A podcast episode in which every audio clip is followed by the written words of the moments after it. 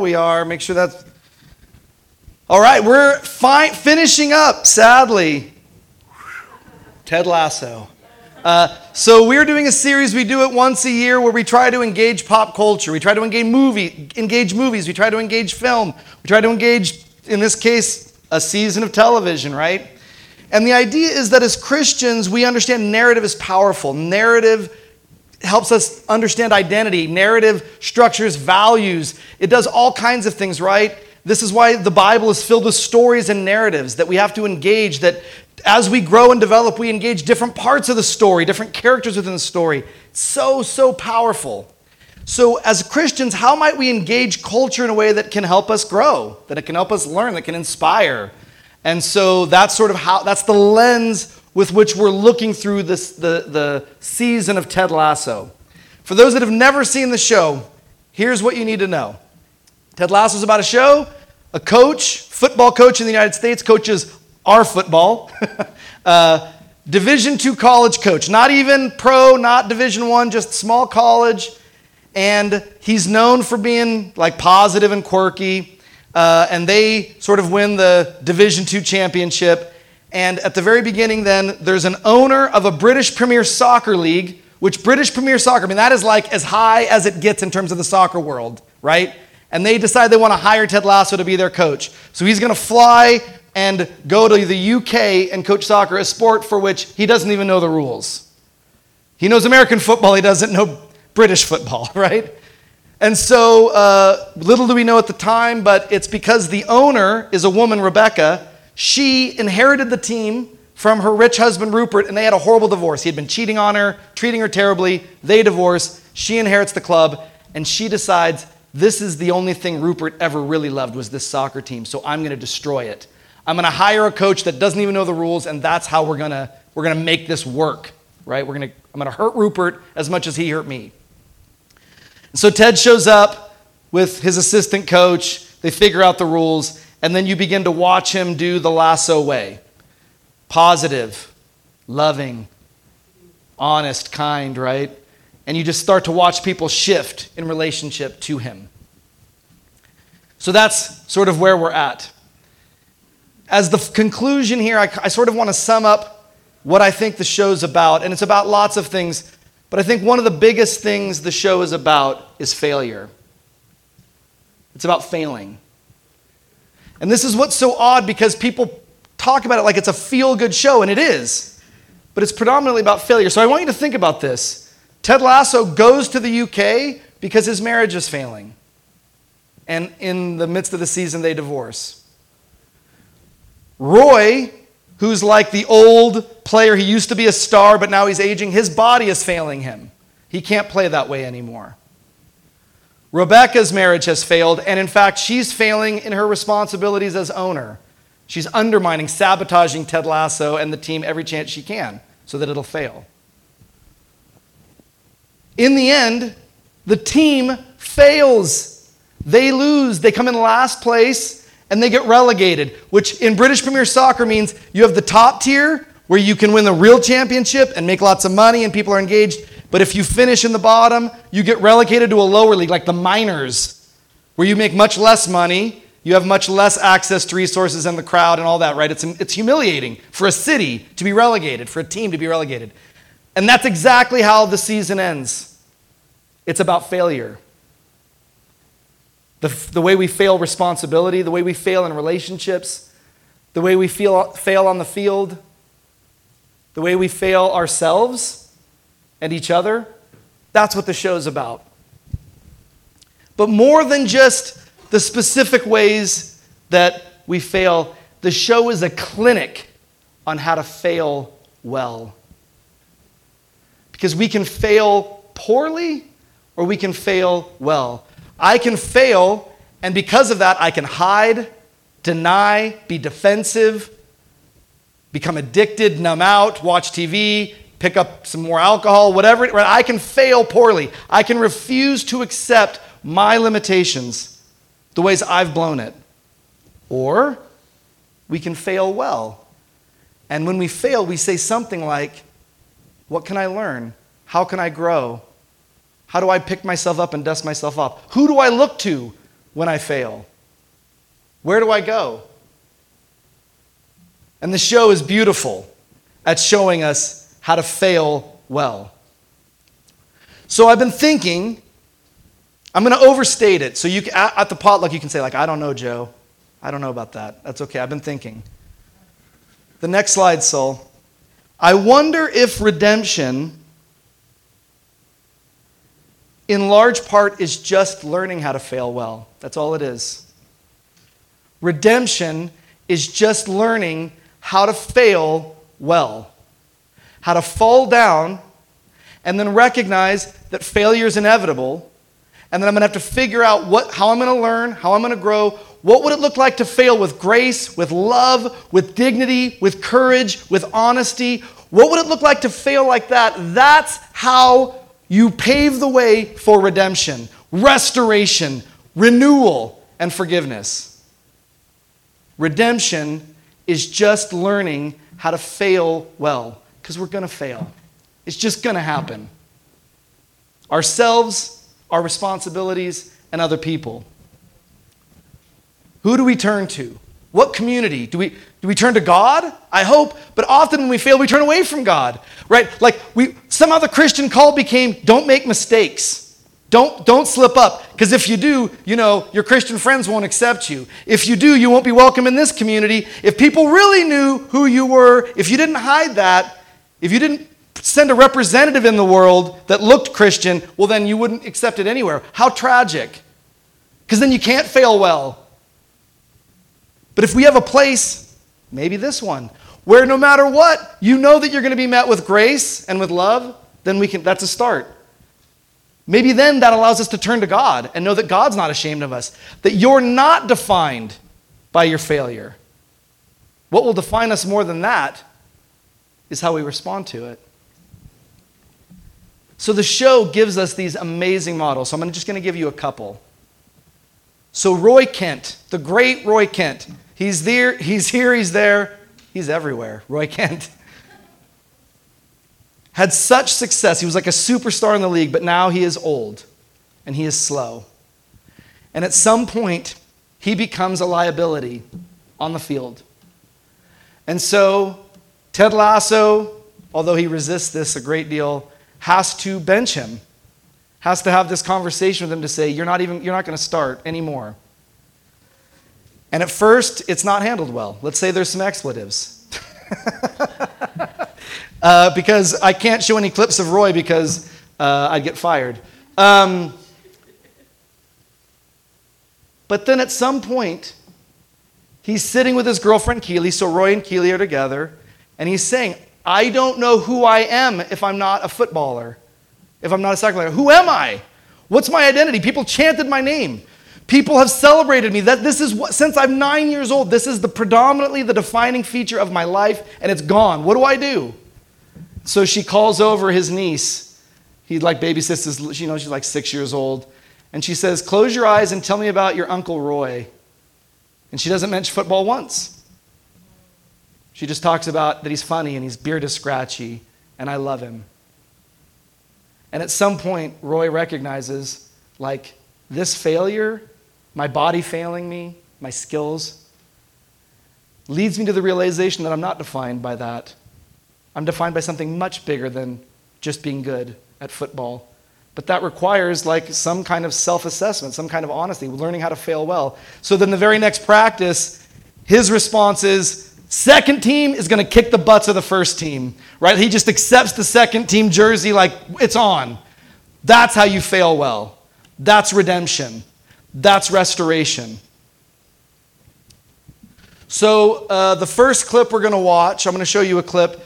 This is um, maybe the most powerful moment in the show for me, not for, not for everyone. So, Rebecca's the owner. For nine episodes, she's undermined Ted at every turn. She's tried to get him caught in scandal that she created. She trades away the best player. She, I mean, she's just doing whatever she can. And at some point, she comes to the realization that I can't do this anymore.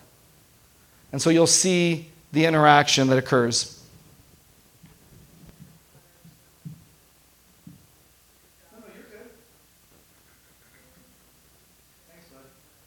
Nope, that's new.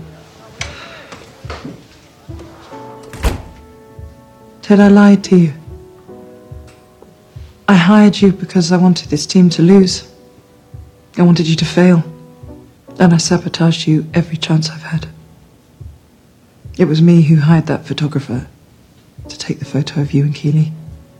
I set up the interview with Trent Crimm, hoping that he would humiliate you. And I instigated the transfer of Jamie Tartt, even though you'd asked me not to. This club is all that Rupert has ever cared about, and I wanted to destroy it. To cause him as much pain and suffering as he has caused me. And I didn't care who I used or who I hurt. All you good people just trying to make a difference. Ted, I'm so sorry.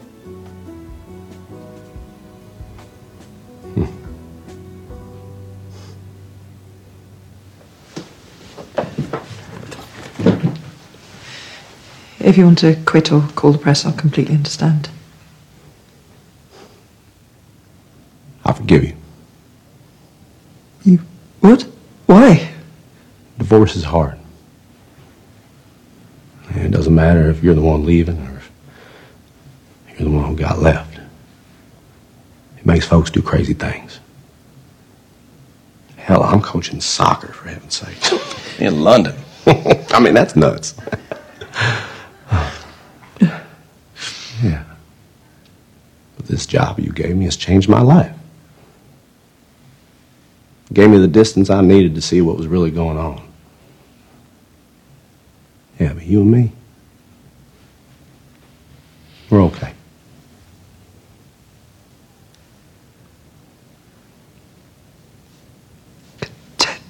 Come on, just shake this hand. My arms start to get.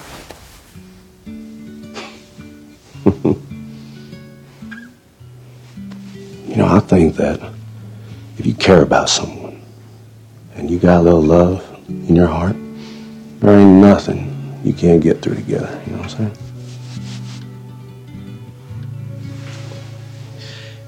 You're not just talking about us now, are you? Maybe. Maybe not.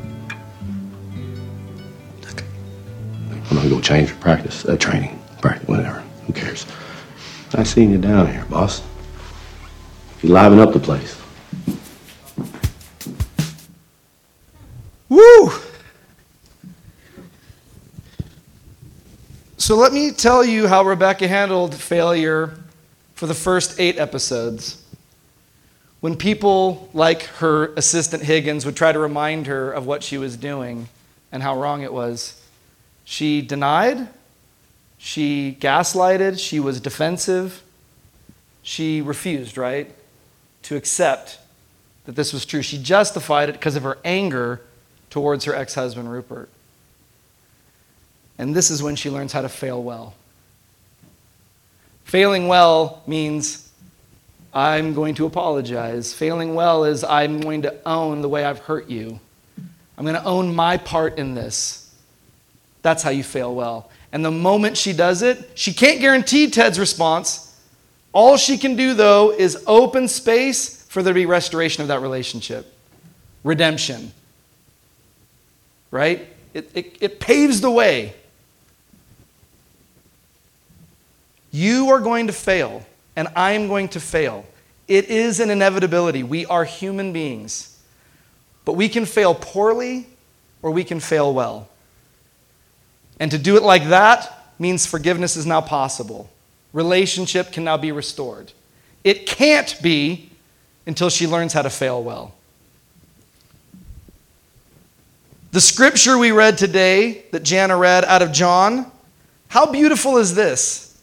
Peter, who says, I would never deny you, Jesus, I would never deny you, denies him three times a few hours later, right? Scared for his own life, scared that he'll be associated with Jesus, watching him get crucified, knowing that I could be next. He says, I don't even know that man. Denies him. The rooster crows, it reminds Peter immediately what I've done. Three denials. And then here comes the resurrected Jesus, right? The resurrected Jesus, his first encounter with Peter, sends the denials. And the assumption is, I'm guessing, that Jesus is going to destroy Peter, rebuke him in some way. You were unfaithful, you denied me. But instead, what Peter receives are words of forgiveness. The three denials gets restored in three questions Do you love me? Do you love me? Do you love me? There's a direct parallel. And Peter is made the rock of the church. He figured out how to fail well. Peter's failing left and right. Peter's like always speaking up, saying the wrong thing, putting his foot in his mouth. But somehow that dude learns. That dude grows. He sees Jesus. He doesn't deny. He doesn't make excuses. He jumps out of a boat and swims the shore. I always think about the difference between Peter and Judas. See, Judas wasn't able to fail well. He thought his failure defined him, he thought his failure was unforgivable. He thought that if he ever encountered Jesus, it would be nothing but words of judgment and condemnation. So he took his own life. That's despair.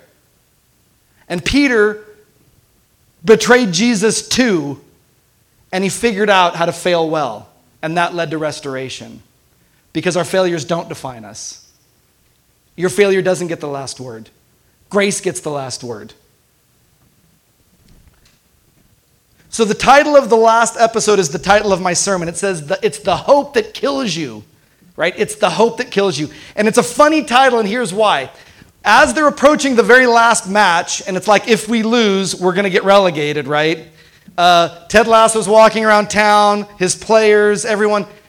He starts talking about, hey, you got to believe, you got to have hope. And then they just laugh. Ha ha ha ha. Forget that, Ted. It's the hope that kills you. And he says, What are you talking about?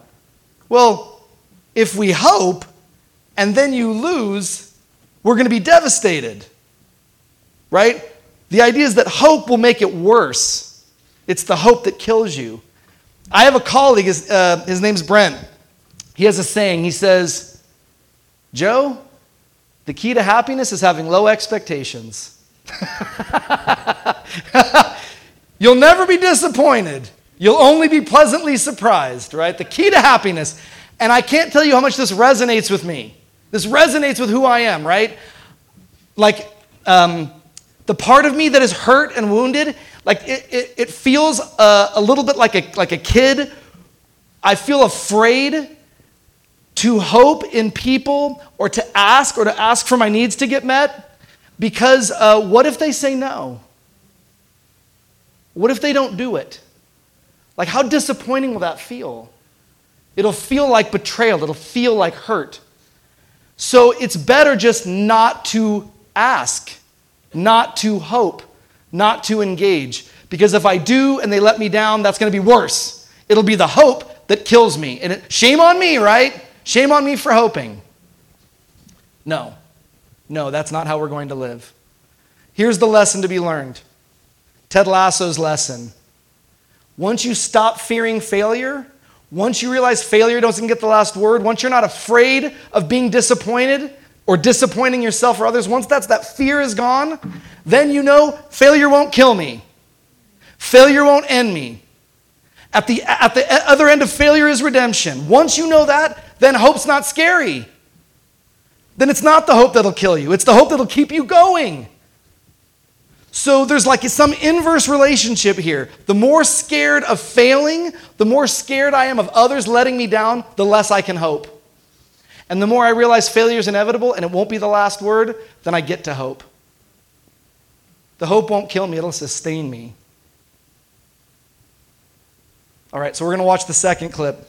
So this one uh, is the setup is they've just lost. They've just lost the last match. They are going to be relegated, right? In the midst of this disappointment and this failure, I think we can all learn. Manchester City win, and AFC Richmond's time in the Premier League is over. When you walk through a storm, hold your head up high and don't be afraid of the dark. We could, we could woulda, coulda, shoulda all day long, but uh, that that that's, that's it's a tough loss. It's a tough loss. You know, I do want to congratulate Man City on their win, though, uh, and their coach. Heck, boy, did he look sharp tonight. and the sweet You know, my man. silver song of love.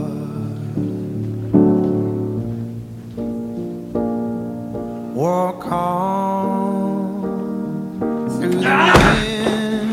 wind. You really think I want to come all the way down to London to watch my son pass the ball?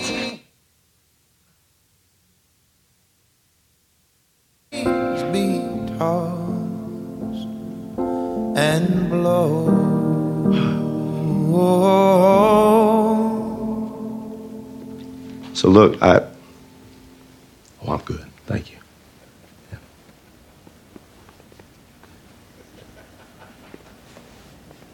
Hey, y'all played a heck of a game out there. We may not have won, but y'all definitely succeeded. I mean, you gave the champs 90 minutes of hell. Zoreaux. Where are you at? That dude had more saves than a Baptist preacher. Give it up for Zoreaux. Yep. That's right. What about Roy? Roy chased down his grandson, stopped him from getting an easy one. Now, look, this is a sad moment right here for all of us. There ain't nothing I can say standing in front of you right now that could take that away. But please, do me this favor, will you? Lift your heads up and look around this locker room. Yeah?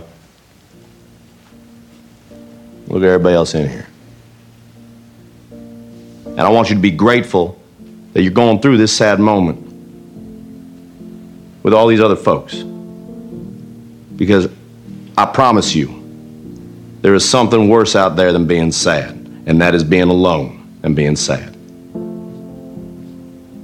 Ain't nobody in this room alone.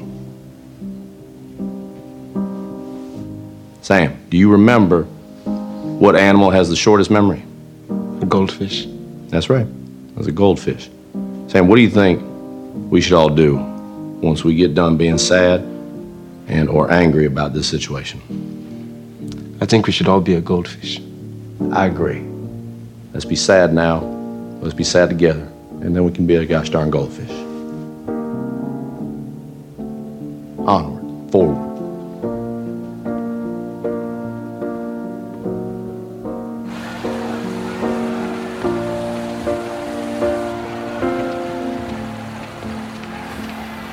What do you want?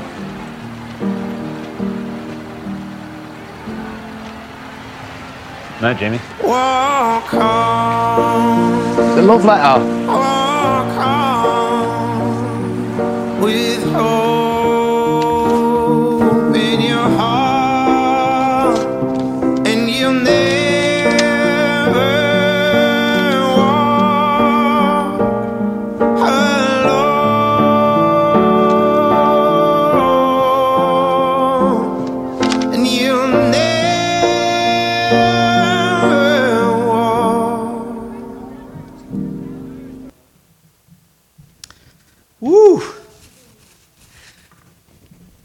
So here's the deal. Uh, for most of the season, Jamie's selfishness was his failure. The player at the very end who gets the note from Ted, he won't pass. It's like, it's all about me. But he learns, he figures it out. A father that verbally abuses him gets reminded by that little military man. This has been ongoing throughout the season, right? This that you're not alone, that you've got people behind you. Way to make that pass, even though it beat us. And I want you to hear the words of Ted Lasso that there's a lot worse things than losing, there's a lot worse things than failing. It's being alone. And there's no one in this room that's alone. You might feel lonely, right? You might have times of deep loneliness, but you are not alone because we're here. And we're together going to learn how to fail well. Fail upward, fail onward, fail with grace, with dignity, with growth, with forgiveness, right?